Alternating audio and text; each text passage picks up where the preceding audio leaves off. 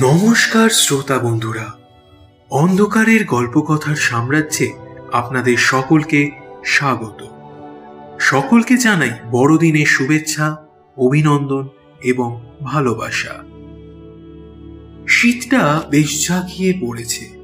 লেপের ভিতরের উষ্ণতা অনেকটা আরাম দিলেও, কফি মাগটা টেবিলের পাশে থাকলেও কিছু একটা নেই নেই অনুভব হচ্ছে।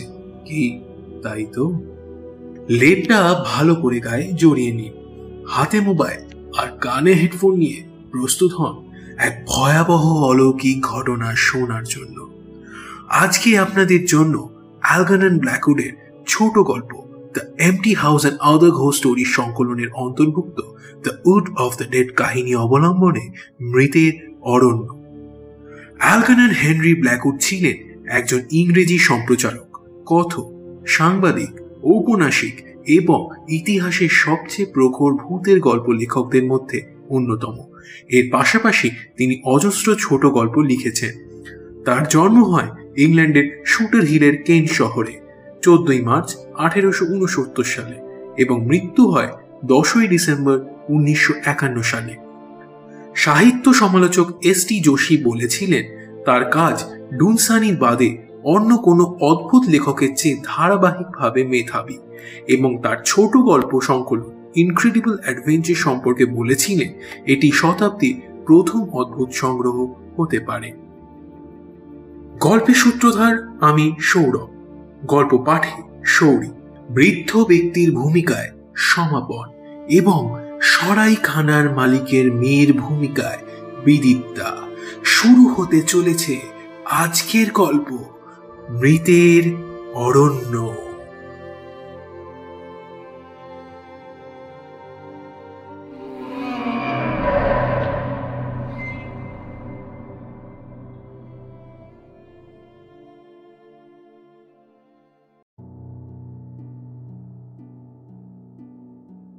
বলে নাকি মানব সভ্যতার ইতিহাসে মানুষের জীবনে এমন অনেক ঘটনা ঘটে যে ঘটনাগুলো মানুষ শতাব্দীর পর শতাব্দী মনে রেখে দেয়। এমন কিছু ঘটনা, যে ঘটনাগুলোর কোনো বিবরণ বা ব্যাখ্যা হয় না এবং সাধারণ বিজ্ঞানের কাছে তা সম্পূর্ণই অযৌক্তিক। বাস্তবচিত মানুষদের কাছে এইসব ঘটনা অবিশ্বাস্যজনক হলেও ঘটনাগুলো যে একেবারেই মিথ্যে বা আজগুবি তা ধরে নিলে নিতান্তই মূর্খামির পরিচয় দেওয়া হয়। আমার জীবনেও এমন একটি ঘটনা ঘটে, যা বিজ্ঞানের ভাষায় অযৌক্তিক এবং আজগুবি। কিন্তু ওই যে বললাম, আজগুবি ভেবে নিলেই ভুল করা হবে। এই ঘটনাটি আমি আজও ভুলতে পারিনি। ভবিষ্যতে পারব কিনা সেটা আমার মনে হয় না। ওই যে কথায় আছে না অতীতের কিছু ঘটনা যদি অভিশপ্ত হয়, যদি মর্মান্তিক হয়, তাহলে স্মৃতির সাম্রাজ্যের প্রধান কর্তা হয়ে সেই ঘটনাটি রাজত্ব করে যায়।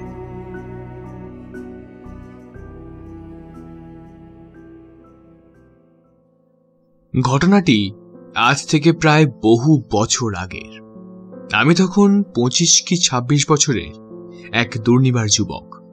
আমার পেশার কারণে আমায় ইংল্যান্ডের বিভিন্ন জায়গায় তথাকথিত পাহাড়ি অঞ্চলের প্রত্যন্ত গ্রামগুলিতে ঘুরে বেড়াতে হয়েছে। ফলে অভিজ্ঞতার কোনো খামতি হয়নি। নানান রকম অভিজ্ঞতা নিয়ে বিভিন্ন গ্রাম ঘুরেছি। কোথাও ঠাঁই পেয়েছি, কোথাও খোলা আকাশের নিচে নিজেকে মানিয়ে নিয়েছি। অজস্র মানুষের সম্মুখীন হয়েছি। বিচিত্র সব ঘটনারও সাক্ষী থেকেছি।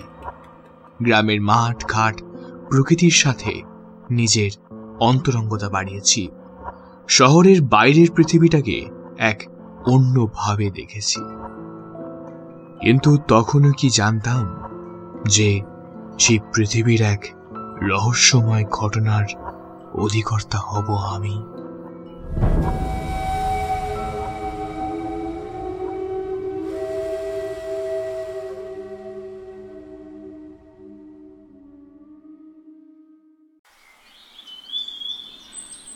গ্রীষ্মের মাঝামাঝি করে, অর্থাৎ ইংরেজি ক্যালেন্ডার অনুযায়ী সম্ভবত মাসটা জুন, মধ্যাহ্নের শেষ আলোয় আমি ক্লান্ত হয়ে পাহাড়ি অঞ্চলের একটি ছোট্ট গ্রামে রেস্তোরাঁ কাম সরাইখানায় উঠি। কিছু কারণবশত আমি গ্রামের নামটি উল্লেখ করতে চাইছি না। প্রসঙ্গত, নামটাকে আমি উজ্জ্বই রেখে দিচ্ছি। সকাল থেকে কিছু না খাওয়ার ফলে এবং ক্লান্তিতে আমার খিদের পরিমাত্রার সীমা ছাড়িয়ে যায়। তাই খুব তাড়াতাড়ি করে সরাইখানার দরজা ঠেলে আমি ঢুকে পড়ি। ভেতরে প্রবেশ করে জানলা লাগোয়া একটি চেয়ার টেবিলের কাছে গিয়ে পেট থেকে ব্যাগটা নামিয়ে বসতে যাচ্ছি। ঠিক তখনই আমার নজরটা পড়ল। সরাইখানার প্রবেশদ্বার দিয়ে খটখট শব্দ করে একটি মোটা লাঠির সাহায্যে এক বয়স্ক ভদ্রলোক না এক অদ্ভুত বয়স্ক ভদ্রলোক ঢুকে এলেন এবং আমার টেবিলের সামনাসামনি চেয়ারটিতে এসে নির্দ্বিধায় বসে পড়লেন। আমরা তখন আলাপের সংক্ষিপ্ত তত্ত্বাবধানে, অর্থাৎ চোখাচোখিতেই সমস্ত কিছু সেরে ফেললাম। আমার তেমন কোনো উৎসাহ ছিল না আলাপের সূচনা করার, কারণ আমি তখন খিদের জ্বালায় ছটফট করছি। বারো মাইল হেঁটে আসার পর কীভাবে নিজের পেটকে সান্ত্বনা দেওয়া যায়, সেইটার চিন্তায় মগ্ন আছি। যতক্ষণ না খাবারের অর্ডারটা নিয়ে যায়। এক অপরিচিত মানুষের সামনে বসে কি করব ভেবে না পেয়ে জানলার বাইরে তাকাতেই এক অপূর্ব প্রাকৃতিক সৌন্দর্যের সাথে আলাপ করে ফেললাম। সম্ভবত সকাল সাতটা নাগাদ উষ্ণ বৃষ্টির দুর্ব্যবহারে এক প্রকার আলোকসজ্জার নকশা উত্থিত গাছের শীর্ষে এবং গভীর নীল আকাশে ভেসে উঠেছে। সেই দূরদৃষ্টির প্রেক্ষাপটে একটি জলজলে আলোর কারুকার্য সৃষ্টি হয়েছে, যা মনে হচ্ছিল সোনালী অলঙ্কারে প্রকৃতি যেন সজ্জিত আছে। কিছুক্ষণ পর সরাইখানার মালিকের মেয়ে, একটি অল্প বয়স্ক মেয়ে, যার মুখভঙ্গি এবং প্রাণোচ্ছল হাসিতে যে কোনো শহরের ইয়াং ছেলেদের মনে প্রেমের ঝড় তুলে দিতে পারে। যথার্থ সময় আমার কাছে এসে হাতে একটি ফোমিং পিউটার মাগ নিয়ে খাবারের অর্ডারটি নিয়ে গেল এবং মিনিট পনেরো পর এসে দিয়েও গেল। কিন্তু অবাকের বিষয় এটাই যে সামনে বসে থাকা ওই ভদ্রলোককে সে যেন দেখতেই পেল না। এমন মনে হলো যেন ওখানে কেউ বসেই নেই। মেয়েটি তাকে কিছু জিজ্ঞেস করল না এবং লোকটিও কিছু অর্ডার দিল না।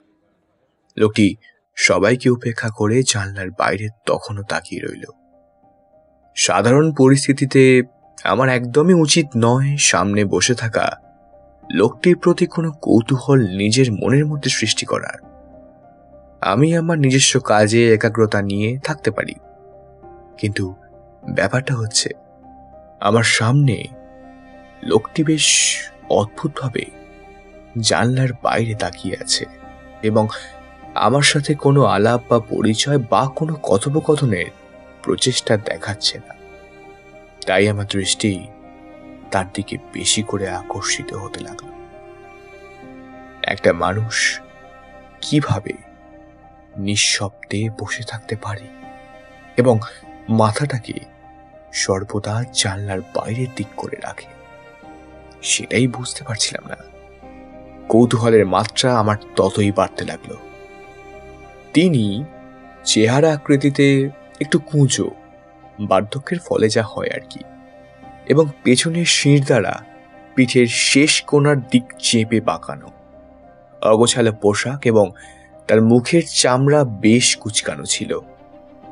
কডুরয়ের ট্রাউজার্স ধরা পড়েছিল হাঁটুর নিচে এবং পরনে ছিল একটি ছেঁড়া, পুরনো, বিবর্ণ, ব্রাউন রঙের ফোস্টন জ্যাকেট। টেবিলের গা ঘেঁষে রাখা মোটা লাঠিটার ওপর নিজের হাতের ভারসাম্য তুলে রেখে এক বিচিত্র ভঙ্গিতে বসে আছেন। তার মাথায় কোনো টুপি ছিল না। ফলত খুব স্পষ্টভাবেই দেখতে পেলাম তার কুচকানো, ধপধপে সাদা এবং ছেঁটে ফোটা কালো চুলগুলো মিলেমিশে এক অদ্ভুত মুখভঙ্গির ছবি সৃষ্টি করেছে। তার প্রতি আমার একাগ্র দৃষ্টিতে তাকিয়ে থাকার অধ্যয়নের ফলস্বরূপে আমি শেষমেশ এই ধারণায় এলাম যে তিনি সম্ভবত এই ছোট্ট সরাইখানাটিকে তার নিজের ঘর ভেবেই রয়েছেন এবং স্বাধীনভাবে রয়েছেন। প্রসঙ্গত, আমার উপস্থিতি পুরোপুরিভাবে উপেক্ষা করে দিয়ে জানলার দিকে মুখ ঘুরিয়ে নিঃশব্দে বসে আছেন। জ্ঞানবশত আমার চারিদিকে যে নিস্তব্ধতা গড়ে উঠেছে, যার প্রধান কারণ অবশ্যই হচ্ছে আমার সামনে বসে থাকা মানুষটির মৌনব্রত রাখার ফলে। সেই নিস্তব্ধতাময় পরিবেশের কোনো ক্ষতি না করে অতি দৃঢ়ভাবে আমি মধ্যাহ্নভোজ সম্পূর্ণ করলাম এবং নিজের ঘরের দিকে রওনা হওয়ার আগে আমি একটা পাইপ ধরালাম। খোলা জানলা দিয়ে যেন সুগন্ধময় বাতাস প্রবেশ করছিল, যার সাথে মিশে গিয়েছিল ফুল ও ফলের এক বিচিত্র গন্ধ। সাদা এবং হলুদ ডেইজি এবং লাল গোলাপ সহ কেসমেন্ট মিশ্রিত এক মায়াময় আরোহণ, মিষ্টি আর অনুপ্রবেশকারী গন্ধ দিয়ে চারিদিকটাকে মনোরম করে তুলেছিল। যেন মনে হচ্ছিল আমি ঘুমিয়ে আছি এবং স্বপ্ন দেখছি। সেই স্বপ্নে আমি শুনতে পাচ্ছি আমি দেখতে পাচ্ছি। পাখিদের কোরাস, ছোট্ট ছোট্ট প্রজাপতি ঘুরে বেড়ানো এবং পুরো আকাশটা জুড়ে প্রাণোচ্ছল আবেগ। আর আমিও যেন সেই মায়ার সমুদ্রে ভাসছি। এই সমস্তটাকে আমার স্বপ্নের দুনিয়া মনে হতে লাগল। আমার মনের মধ্যে তখন নিজের সাথে তর্ক বিতর্ক চলছে। আমার মন বলছে, না, এটা স্বপ্ন নয়, বাস্তবকে দেখছি। কিন্তু পরক্ষণই আমি মনকে বলছি এটা সত্যি নয়, এটা স্বপ্ন। আমি যখন তর্ক বিতর্কের মধ্যে আচ্ছন্ন, ঠিক তখনই আমার তর্ক বিতর্কের ওপর আচমকাই কেউ যেন একটা ধারালো ফলার মতো তীক্ষ্ণ কণ্ঠস্বর আঘাত করল। হঠাৎ দেখলাম বৃদ্ধ লোকটি মুখ ঘুরিয়ে আমার দিকে চেয়ে প্রথমবারের জন্য কথা বলতে শুরু করলেন। আমার স্পষ্টভাবে মনে নেই তিনি ঠিক কি বলেছিলেন? তবে মনে আছে তিনি অনেকটা এরকম বলেছিলেন। আপনি কি এখানে নতুন আগন্তুক? নিস্তব্ধতা চিরে একটা প্রশ্ন। শান্ত অথচ গম্ভীর কণ্ঠস্বর। আমি পাইপটা ধরাতে গিয়েও ধরাতে পারলাম না। অবাকের বিষয় এটাই। খুবই অদ্ভুতভাবে একটা অচেনা মানুষকে কোনো স্যার বা দাদা বলে সম্বোধন না করে অপ্রাসঙ্গিকভাবে প্রশ্নটা ছুঁড়ে দিলেন। প্রশ্নটির মধ্যে একটি সমবেদনাময় স্বর মিশ্রিত ছিল, তাই তাকে উত্তর দিতে আমার সেরকম কোনো দ্বিধাবোধ হলো না। আমি অনেকটা সংযতভাবে তাকে বললাম, আগে হ্যাঁ আমার পেশার কারণে আমি এক যাযাবরের মতো দেশের বিভিন্ন অংশের মধ্যে দিয়ে ঘুরে বেড়াই এবং আমি কোনো জায়গা না পেয়ে অবশেষে এই জায়গায় এসে অবাক হয়েছি। আমার মানচিত্রে চিহ্নিত করা এরকম এক আড়ম্বরপূর্ণ ভালোবাসার খনিতে এসে। তিনি বললেন আমি এখানে সারা জীবন ছিলাম। একটু দীর্ঘশ্বাস ফেলে তিনি আবার বললেন এবং এখানে বারবার ফিরে আসতেও আমার বিন্দু মাত্র ক্লান্তি বোধ হয় না। তাহলে আপনি আর এখানে বাস করেন না? না। আমি চলে গিয়েছি অন্য আরেক জায়গায়। কিছুক্ষণ বিরতি নেওয়ার পর তিনি বললেন তবে আমার খুব দুঃখ লাগে। অন্য কোথাও এই রকম সূর্যের আলো নেই সূর্যের উষ্ণতা নেই প্রাকৃতিক প্রবাহের মিষ্টি গন্ধ নেই। নদী এবং বাতাসের ছন্দে মিলে যাওয়ার এমন সংগীত নেই। তার কণ্ঠস্বর যেন একটু দূরে পাতলা প্রবাহে মারা গেল। যেন গোলাপের সশব্দে নিজের শব্দকে হারিয়েছে সে। তিনি মাথাটা সরিয়ে আবার জানলার বাইরে রেখে দিলেন। আমার কৌতূহল তখনও মেটেনি। অবিশ্বাস্যকর চোখে তার দিকে চেয়ে রয়েছি এবং ভাবছি কীভাবে এই মানুষের ঠোঁট থেকে কবিতার ছন্দের মতো শব্দগুলো বেরিয়ে এলো? আমি ওইরকম একটা লোকের কাছ থেকে এটা আশা করিনি। ফলত কৌতূহলের ছটফটানিটা আর একটু বেশি জাগার দিয়ে উঠল। আমি মুখে প্রাণোচ্ছল হাসি নিয়ে তার দিকে চেয়ে বললাম, আমি নিশ্চিত আপনি ঠিকই বলছেন। আবার দীর্ঘক্ষণ পর উত্তর দিয়েছিলাম। যখন এটি স্পষ্ট হয়েছিল যে তিনি কথা বলা বন্ধ করে দিয়েছেন। এখানে মানুষকে মন্ত্রমুগ্ধের বেড়াজালে জড়িয়ে ফেলার মতো কিছু একটা আছে। যেন রূপকথার মতো জাদু, যা আমাকে ভাবতে বাধ্য করে শৈশবের দিনগুলোর কথা, যা আগে কেউ জানতো বা আমি জানি না। তবে কিছু অভ্যন্তরীণ শক্তি আমাকে বাধ্য করছিল কথাগুলো বলতে। তার দিকে তাকাতেই আমার অন্তর্দৃষ্টির পলক পড়তে না পড়তেই গড়গড় করে এক গাদা কথা বলতে লাগলাম। তাও অচেনা এক মানুষকে। তবে একটা সত্যি কথা বলব? আমি বললাম, এই জায়গাটা আমায় বড় মুগ্ধ করেছে। জানি না কেন, একটা রহস্যময় আভা এই জায়গার প্রত্যেকটা কোনায় লেগে আছে। খুব ভালো লাগছে এই পরিবেশটাকে। এই ব্যাপারটা খুব অদ্ভুত মনে হতে লাগল। আমি এইভাবে একটা অপরিচিত ব্যক্তির সঙ্গে কথা বলছি, যাকে আমি দেখিনি, চিনি না, যার সাথে কোনোদিনও আলাপ হয়নি, যার সাথেই ছোট্ট সরাইখানায় দেখা হয়েছে সবে মাত্র আমি কিনা সেই রকম এক ব্যক্তির সাথে কথা বলছি? শুধু কথাই নয়, আমার মনের কথা বলছি। কেন বলছি? কে আমায় জোর করছে? আমি জানি না। যেন মনে হচ্ছে আমরা দুজনেই ঘুমন্ত স্বপ্নের চরিত্র। কথা বলছি, কোনো শব্দ ছাড়াই। কোনো সভ্য সমাজের নিয়ম না মেনে যানজট পৃথিবীর মধ্যে দুটো স্বপ্নের চরিত্র বাস্তবের দোরগোড়ায় দাঁড়িয়ে আছে। আমারই ভাবাবেগের অন্তর্ধান ঘটল যখন হঠাৎ আমার চোখ পড়ল সেই বৃদ্ধ লোকটির দিকে। লোকটি জানলার দিক থেকে মাথা সরিয়ে আমার দিকে এক দৃষ্টিতে তাকিয়ে আছে। আমি দেখতে পেলাম তার ওই ছানি পড়ার চোখে তপ করে চলে উঠল লাল আগুন। কিসের আগুন? কোন প্রতিশোধের আগুন? জানি না। কিন্তু পরমুহূর্তেই সে আগুনটা নিভে সভ্য মানুষের চোখটা বেরিয়ে এলো। আমার সারা শীত দ্বারা দিয়ে তখন ঠান্ডা স্রোত বয়ে গেল। চাঞ্চল্যকর এক অনুভূতি আমায় ঠান্ডা হাতে স্পর্শ করল। আমি বুঝতে পারলাম একটা রহস্যের দরজা তরাম করে খুলে বন্ধ হয়ে গেল। আপনি আরও কিছুক্ষণ থাকবেন নিশ্চয়ই। অনেকটা গম্ভীর স্বরে তিনি বললেন থাকো। তোমায় আমি একটা কথা বলব। আমি কেন এখানে এলাম সেটাই তোমায় বলব। আমি অবাক হয়ে তাকে বললাম মানে আপনার কোনো উদ্দেশ্য আছে এখানে আসার? হ্যাঁ আমি একজনকে এখান থেকে নিয়ে যাব। তার চোখে আবার সে আগুনের স্তূপ। তিনি বলেই চললেন এমন একজনকে যে অবশ্যই এখনও পুরোপুরি ভাবে প্রস্তুত নয়। তবে তার এখানে থাকার চেয়ে অন্য আর এক জায়গায় যাওয়া বেশি প্রয়োজন। তবেই তার উদ্দেশ্য সার্থক। এই কথাটা বলে তিনি আগের চেয়ে অনেকটা বেশি বয়স্ক হয়ে গেলেন। তার চোখের আগুন ঠান্ডা বরফে পরিণত হলো। চোখে মুখে দুঃখের ছাপ স্পষ্ট। বোঝা গেল। তার মানে? আমি বিস্মিত হয়ে তাকে প্রশ্নটা করলাম। আমি তার জন্যই এসেছি।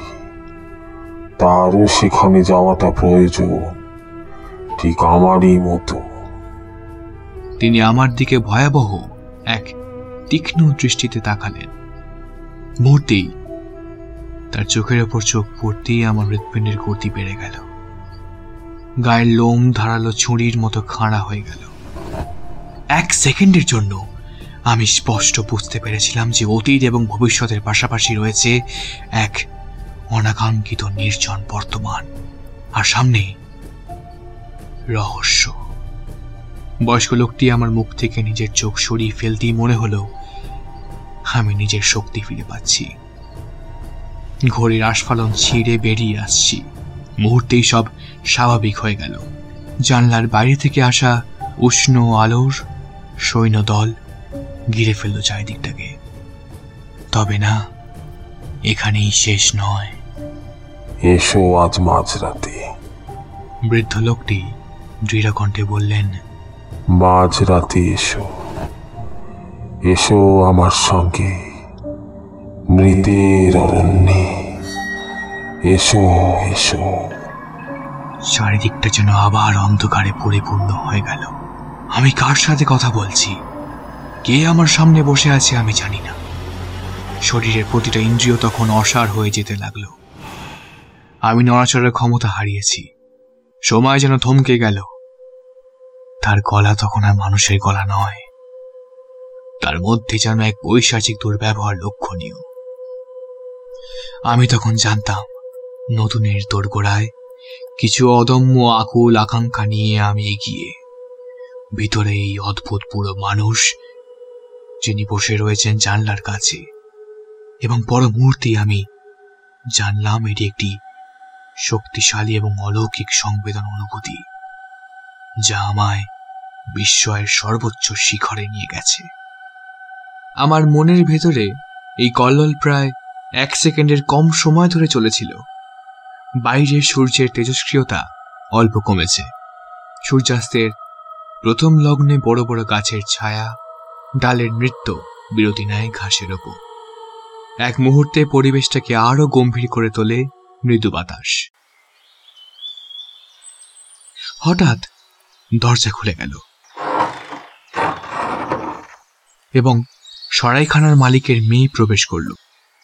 মুহূর্তেই মনে হলো, নদীর ওপর শরতের জোছনা আছড়ে পড়েছে। পাতা ঝরা ডালের ফাঁক দিয়ে উকি মারছে এক উজ্জ্বল নক্ষত্র। এক মুহূর্তের জন্য সে আমার এবং ওই বৃদ্ধ ভদ্রলোকের কাছে এসে দাঁড়াল।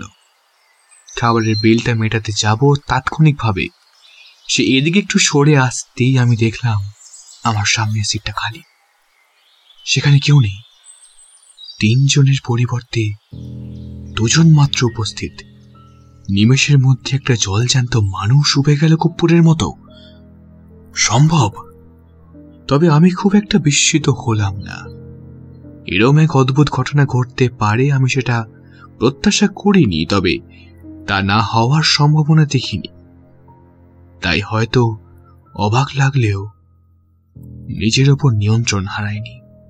ঠিক যেমন ঘুম থেকে ওঠার পর স্বপ্ন অদৃশ্য হয়ে যায়, মানুষটিও যেন সেইভাবে অদৃশ্য হয়ে গেছে।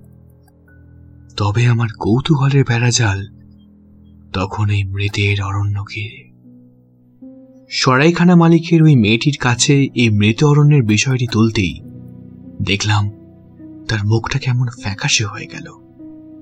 আমি তখন পুঙ্খানুপুঙ্খভাবে সবটা বললাম।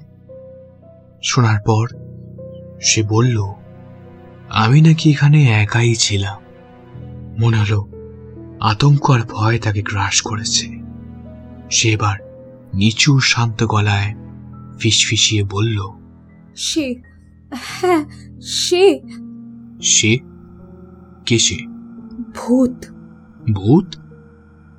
হ্যাঁ তার আত্মা এখানে এখনও।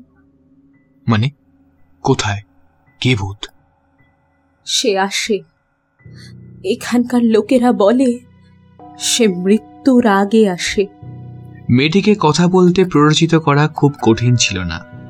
সে সামনে একটা চেয়ার এনে আমার প্রায় মুখোমুখি বসল এবং যে গল্পটি আমাকে শোনালো তা অনেকটা এরকম ছিল।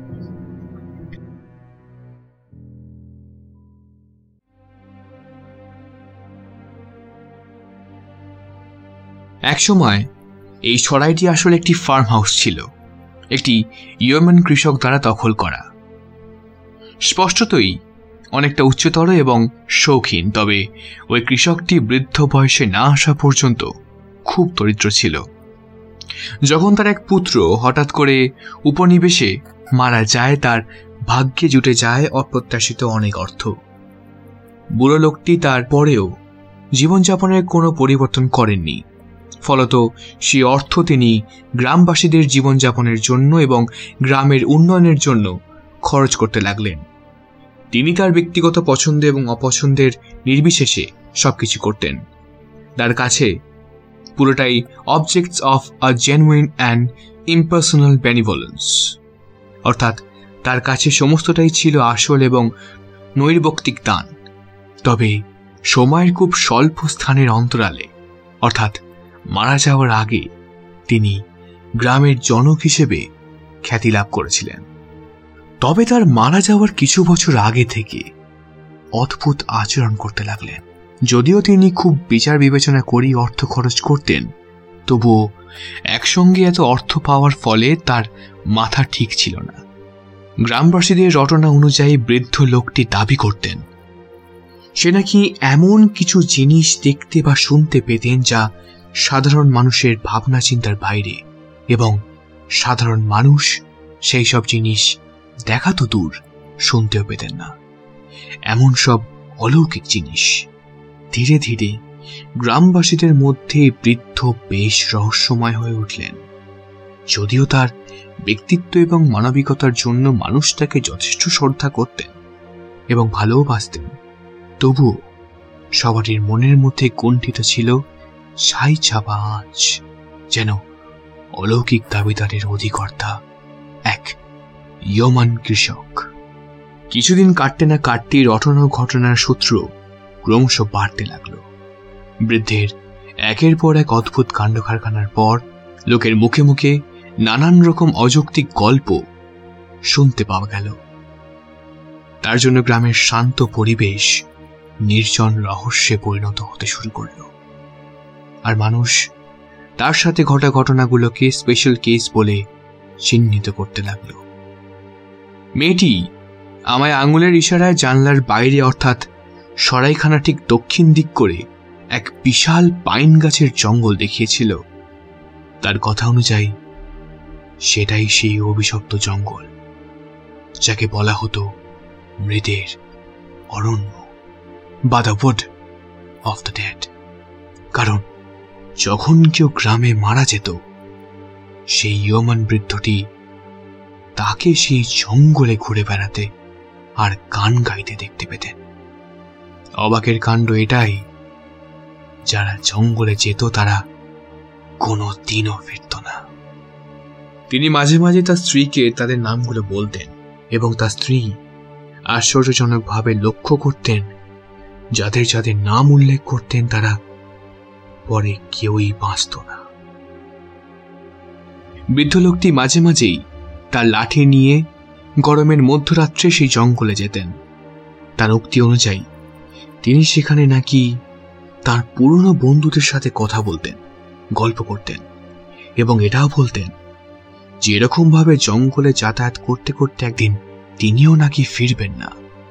তার স্ত্রী তাকে অনেকভাবেই আটকানোর চেষ্টা করতেন, কিন্তু পারেননি কোনোদিন।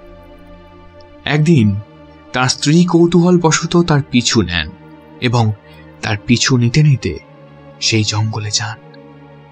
যেখানে গিয়ে তিনি দেখতে পান, তার স্বামী একটি পাইন গাছের তলায় দাঁড়িয়ে আছে এবং কারোর সাথে কথা বলছে, কিন্তু চাঁদের আলোয় তার স্বামীকে ছাড়া তিনি আর কাউকে দেখতে পান না।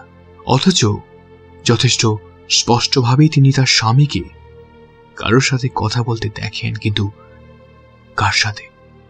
হঠাৎ তার স্বামীর পিছনে ঘুরে তার স্ত্রীকে যথেষ্ট ঠান্ডা কণ্ঠে ধমক দিয়ে বললেন তোমার কখনোই আমাকে বাধা দেওয়া উচিত হয়নি। আমি ওনাদের সাথে কথা বলছি। এরা আমার শেখায় জীবনের দুর্দান্ত মুহূর্তগুলো স্মরণে রাখতে। এবং অবশ্যই আমায় সব শিখতে হবে। তাদের সাথে যোগ দিতে যাওয়ার আগে। এরপর এই ঘটনাটি প্রায় দাবানলের মতো সারা গ্রামে ছড়িয়ে পড়ে। তার স্ত্রীর মৌখিন বর্ণনা অনুযায়ী, সেখানে এমন কিছু মানবিক চেহারা সম্পন্ন জীবদের দেখা গেছে, যাদেরকে দিনের আলোয় দেখা যায় না। প্রসঙ্গতভাবে, সেই পাইন গাছের জঙ্গল ধীরে ধীরে ভৌতিক এবং অলৌকিক হতে থাকে। মানুষের মুখে মুখে সেই বিভিন্ন অলৌকিক, ভীতিসম্পন্ন, অযৌক্তিক রেশ ছড়াতে থাকে। তারপরেই ওই জঙ্গলের নাম হয় মৃতের অরণ্য। বৃদ্ধের নব্বইতম জন্মদিনের সন্ধ্যায় তিনি তার স্ত্রীর কাছে গিয়ে তাকে চুম্বন করেছিলেন। তার পদ্ধতিটি প্রেমময় এবং খুব মৃদু ছিল এবং কিছুটা অপ্রত্যাশিত ঘটনা ঘটার আবছা আবহাওয়া তার স্ত্রী তার চোখের দিকে তাকিয়ে বুঝতে পেরেছিলেন যে সে তাকে কিছু বলতে চাইছে। তিনি বলেছিলেন প্রিয়তম সু আমি বিদায় নিচ্ছি। তোমার কাছ থেকে হয়তো কোনো দিনও ফিরব না। আমি ওই মৃতের অরণ্যে যাচ্ছি। আমার সময় হয়ে এসেছে। আমার পিছু নিও না। আমার কোনো খোঁজ করো না। এরপর তোমার যাত্রা একার বৃদ্ধা কান্নায় ফেটে পড়লেন। চেষ্টা করলেন তাকে জাপটে ধরে রাখার। তবে তিনি সহজেই তার হাত থেকে পিছলে গেলেন সেদিন রাতেই মাঝরাতে উঠে তিনি দেখলেন তার স্বামী অবচেতন অবস্থায় হাতটা ছড়িয়ে শুয়ে রয়েছেন তার পাশেই এবং তার দেহ নিথর, বরফের মতো ঠান্ডা। গ্রামবাসীদের অনেকেই এই এই ঘটনাটি বিশ্বাস করতে চাননি। সন্দেহ করতেন যে ব্যাপারটি গুজব আবার অনেকে বিশ্বাস করতেন। সত্যি সেই বৃদ্ধ ওই জঙ্গলে যান এবং আর ফেরেন না।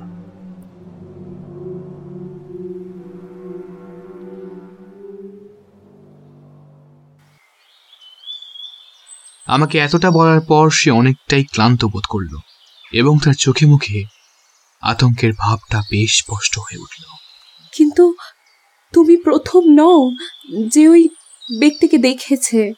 মেয়েটি বলল ওই ব্যক্তিটির বিবরণ আপনার মুখ থেকে শোনার পর মনে হলো ঠিক এইটাই আমরা শুনেছি। অনেকেই নাকি বলেছে তিনি যখন বেঁচে ছিলেন এখানে এসে এই জানলাটার দিকে মুখ ঘুরিয়ে তিনি কি যেন ভেবে যেতেন। আবার অনেকে কাঁদতেও দেখেছে তাকে।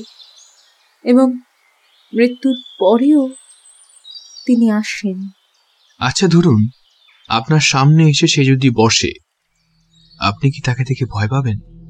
আমি ইচ্ছাকৃতভাবে প্রশ্নটি করলাম কারণ আমি দেখলাম যে মেয়েটি খুবই আশ্চর্যজনকভাবে গল্পটি বলার মধ্যে অনেকটা আগ্রহী ছিল। হ্যাঁ পাবো। একটু থেমে সে প্রশ্নটি করল। যদি সে আমার সাথে কথা বলে তাহলে একটু পাবো। আচ্ছা সে কি আপনার সাথে কথা বলেছে?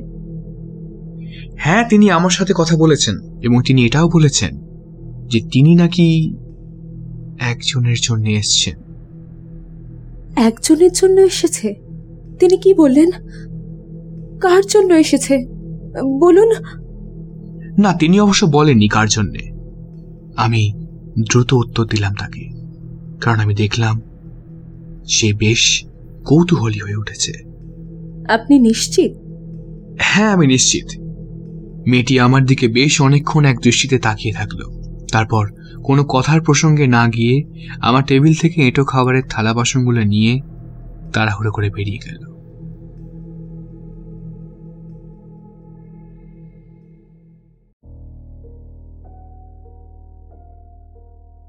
সেদিন আমি পাহাড়ি অঞ্চলটির অন্য কোনো গ্রামে ঘুরতে যাওয়ার সিদ্ধান্ত নিলাম না।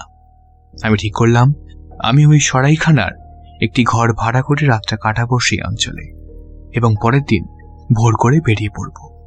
খাওয়া দাওয়ার শেষে আমি বিকেল নাগাদ সরাইখানার পার্শ্ববর্তী এলাকাটা ঘুরতে বেরোই। বেশ মনোরম পরিবেশ।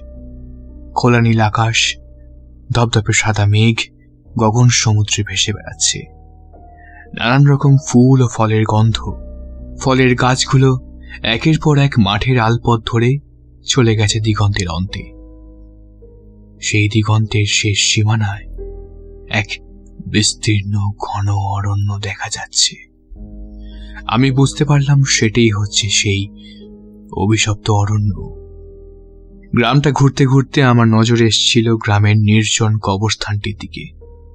যেখানে যেতেই আমি দেখতে পেয়েছিলাম এক পলকে একটি কবরের ওপর পাথরে লেখা গ্রামের জন বোঝার আগেই মুহূর্তে আমার মাথায় ঘটনাগুলো একের পর এক জমা হতে লাগল।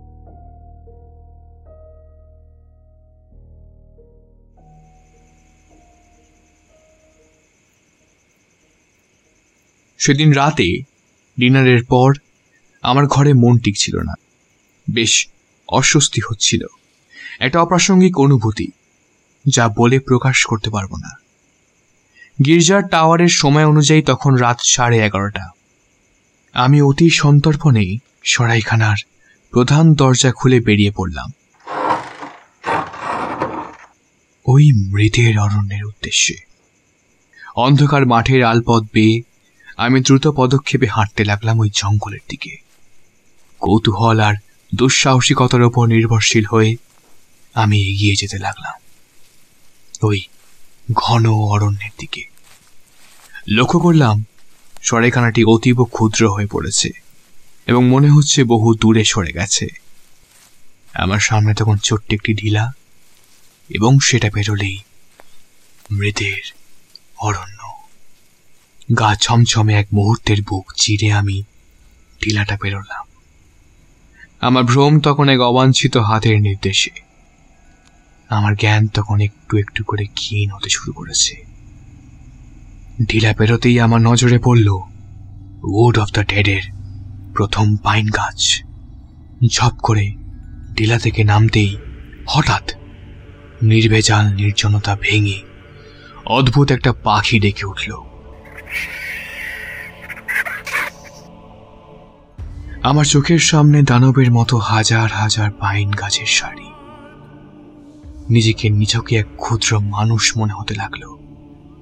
বুকের ধুকপুকানি তখন আমার শ্রবণেন্দ্রিয় পর্যন্ত পৌঁছে গেছে।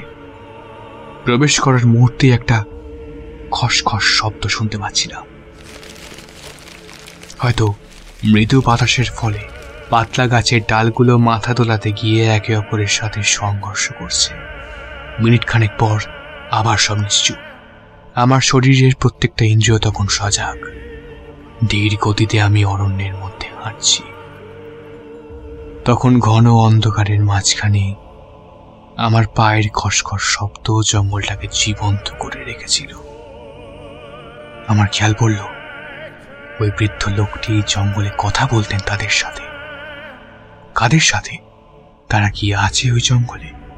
ভাবতে ভাবতে হাঁটছি, আচমকা আচমকা একটা একটা মিশকালো ছায়া, একটা মিশকালো ছায়া গাঢ় অন্ধকার থেকে ধেয়ে এসে হুমড়িকে পড়ল আমার মুখের সামনে। আমি থতমত খেয়ে উঠতেই মনে হলো কেউ আমার হাতটা ঝপ করে চেপে ধরল। আমার শরীর দিয়ে হিম শোধ বয়ে গেল। আমি মুখ ঘুরে দেখতে পেলাম না কাউকে। অথচ আমার মনে হতে লাগল হাতটা কেউ আমার চেপে ধরে রেখেছে। সেই হাত আমায় টেনে নিয়ে চলল জঙ্গলের আরও গভীরে। আমার নিজের গায়ে তখন কোনো শক্তি নেই। সেই হাত ছাড়িয়ে নেবার। আমরা তখন দ্রুত বেগে হাঁটছি। বড় বড় গাছগুলোকে পেছনে ফেলে নির্দ্বিধায় এগিয়ে যাচ্ছি ঘন অন্ধকারের দিকে। এতটাই ঘন অরণ্য যে জ্যোৎস্নার আলো প্রবেশ করছে না। বড় বড় পাইন গাছগুলো ঝুঁকে পড়ছে আমাদের উপর। এরপর একটা বড় চাতাল মতো জায়গায় এসে অবশেষে দাঁড়ালাম। চারিদিকের ঝোপঝাড় গাছের ঘনত্ব খুব বেশি না। ভোর হয়ে আসছে। পাশ থেকে আচমকা একটা চেনা পরিচিত কণ্ঠস্বরে যেন আমার কানের কাছে এসে কথাটা বলল আমরা এখন মৃতের অরণ্যের মধ্যিখানে দাঁড়িয়ে। অনেকটা গাছের পাতা থেকে ভেসে আসা অস্পষ্ট এক আওয়াজ। শ্যাওলায় ঢেকে যাওয়া পাথরের ওপর আমি নিঃশব্দে বসে পড়লাম। সুদূর প্রান্ত থেকে সূর্যের কিরণ অন্ধকারের বুক চিরে আস্তে আস্তে ফুটে বেরোতে লাগল। বাতাস জেগে উঠছে ধীরে ধীরে। প্রথম সূর্যের রেখা গাছের দুটি কাণ্ডের ফাঁক দিয়ে আমার পায়ের কাছে এসে একটা আলোর বৃত্ত তৈরি করল। এসো আমার সঙ্গে। আমার সঙ্গীর চেনা গলা আবার শুনতে পেলাম। এখানে সময়ের কোনো অস্তিত্ব নেই। চলো। তোমায় দেখাই, আমি কার জন্য এখানে এসেছি? চলো। জায়গা ছেড়ে উঠে আমি আবার হাঁটতে শুরু করলাম। আমার সঙ্গী আমার হাতটা টেনে ধরে রেখেছে। সময় সময়কে টেক্কা দিয়ে দ্রুত এগিয়ে যাচ্ছে। দিনের ক্ষয় হচ্ছে একটু একটু করে। সূর্যের কিরণ জ্বলন্ত গোলাকারের রূপ নিয়েছে। অরণ্য আবার গভীর হতে লাগল। পায়ের কাছে আবছা গাছের ছায়া খেলা করছে। আর মাঝে মাঝে বিন্দু বিন্দু রোদ আমাদের মুখের ওপর আলপনা এঁকে অদৃশ্য হয়ে যাচ্ছে। দূর চেয়ে দেখলাম যে মাঠটা পেরিয়ে এসছি, সেই মাঠটা দেখতে পাচ্ছি। কি অদ্ভুতভাবে যে মাঠটা অন্ধকারে ঢেকেছিল, তার উপর এখন সূর্যের সোনালি চাদর চাপানো। অথচ মাত্র কয়েক মিনিট আগেই সেই অন্ধকারের মাঠ পেরিয়ে এই অরণ্যে প্রবেশ করেছিলাম। হতভম্বের মতো দাঁড়িয়ে রইলাম আমি। হঠাৎ আমি দেখলাম মাঠের এক প্রান্ত থেকে অন্য প্রান্তে একটি ঘোড়ার গাড়ি ছুটে যাচ্ছে। সেই ঘোড়ার গাড়ির ভেতর কেউ একজন বসে আছে। ঘোড়ার ঘর ঘর শব্দ করে ছুটে যাওয়াতে গাড়িটা ঝাঁকুনিতে মাঝে মধ্যে নড়ে উঠছে। চলতে চলতে এসে হঠাৎ মাঠের মাঝামাঝি করে এসে সেটা থেমে গেল। গাড়ির চালক নিচে নেমে এসে ক্যারিচের দরজা খুলে দিল এবং তার ভেতর থেকে একজন নেমে এলো। তার সারা শরীরে কালো বস্ত্রের আবরু মাথা থেকে পা অব্দি কিছুই দেখা যায় না। অবাক হয়ে সে দৃশ্য চেয়ে রইলাম। দেখলাম চালককে সে কিছু একটা বলল। কারণ চালক মাথা দুলালো তারপর কনিষ্ঠা তুলে জঙ্গলের অন্য একটা প্রান্তের দিকে নির্দেশ করল। কাপড়ে ঢাকা মানুষটা সেদিকে গেল না। উল্টে দ্রুত পা চালিয়ে আমাদের দিকে আসতে লাগল। একেবারে আমাদের নাক বরাবর। অরণ্যের গাঢ় অন্ধকারে দাঁড়িয়ে আছি বলে আমাদের বোধহয় দেখতে পাচ্ছে না সে। হঠাৎ দেখলাম সেই মানুষটাকে উল্টো দিকে আসতে দেখে গাড়ির চালক তাকে বাধা দিল। কিন্তু তার বাধায় কাপড়ে ঢাকা মানুষটা কোনো আমল দিল না।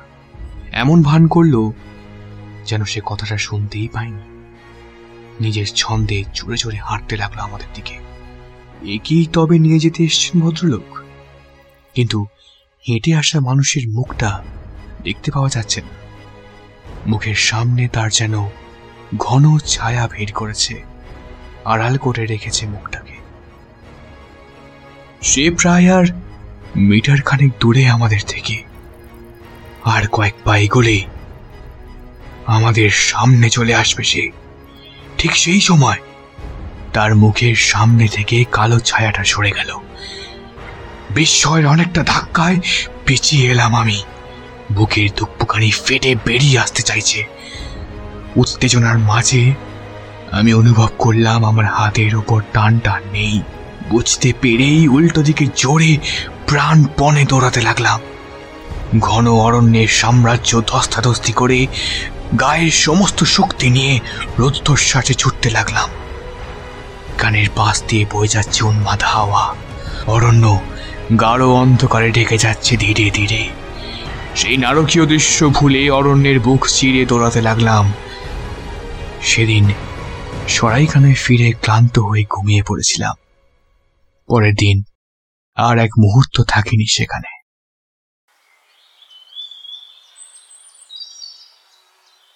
প্রায় এক বছর পরে সেখানে আবার গিয়েছিলাম, কর্মসূত্রে। পেশার গোলক ধাঁধায় কোথায় কখন যেতে হয় তার ঠিক ঠিকানা থাকে না। পৃথিবীটা গোল, তাই বোধহয় আবার আমাকে সেই গ্রামে নিয়ে গেছিল। এবার আর সেখানে রাত কাটানোর সিদ্ধান্ত নিইনি। সকালের ব্রেকফাস্ট করেই বিদায় নেব, এই প্ল্যানটাই ছিল। অনেকগুলো স্মৃতি মাথার মধ্যে ঘুরপাক খাচ্ছিল। ব্রেকফাস্ট হয়ে যাওয়ার পর সরাইখানার মালিকের কাছে খাবারের বিলটা মেটাতে মেটাতে হঠাৎ লক্ষ্য করলাম যে তার মেয়েকে দেখতে পাচ্ছি না। তাকে প্রশ্ন করলাম আচ্ছা বলছি যে আপনার মেয়েকে দেখতে পাচ্ছি না তো? তার কি বিয়ে হয়ে গেছে? মালিক মাথা নেড়ে বলল না বাবু বিয়ে হতো। একটা সম্বন্ধ এসছিল কিন্তু বিয়ে হওয়ার আগেই সব শেষ হয়ে গেল। মানে? মাঠে কাজ করতে করতে হঠাৎ স্ট্রোক করে মারা যায়। আপনি চলে যাওয়ার দিন কয়েকের মধ্যে। রসিদটা হাতে নিয়ে আমি বেরিয়ে যাচ্ছি। ঠিক তখনই আমার মনে পড়ে গেল সেই দিন। সেই কালো ছায়াটা ওই মানুষটার মুখ থেকে সরে যাওয়াতে আমি যাকে দেখেছিলাম, সে এই মালিকের মেয়েটিই ছিল। একটা অচেনা শেষ দিতে দিতে এগিয়ে আসছিল সে আমার সঙ্গীর দিকে।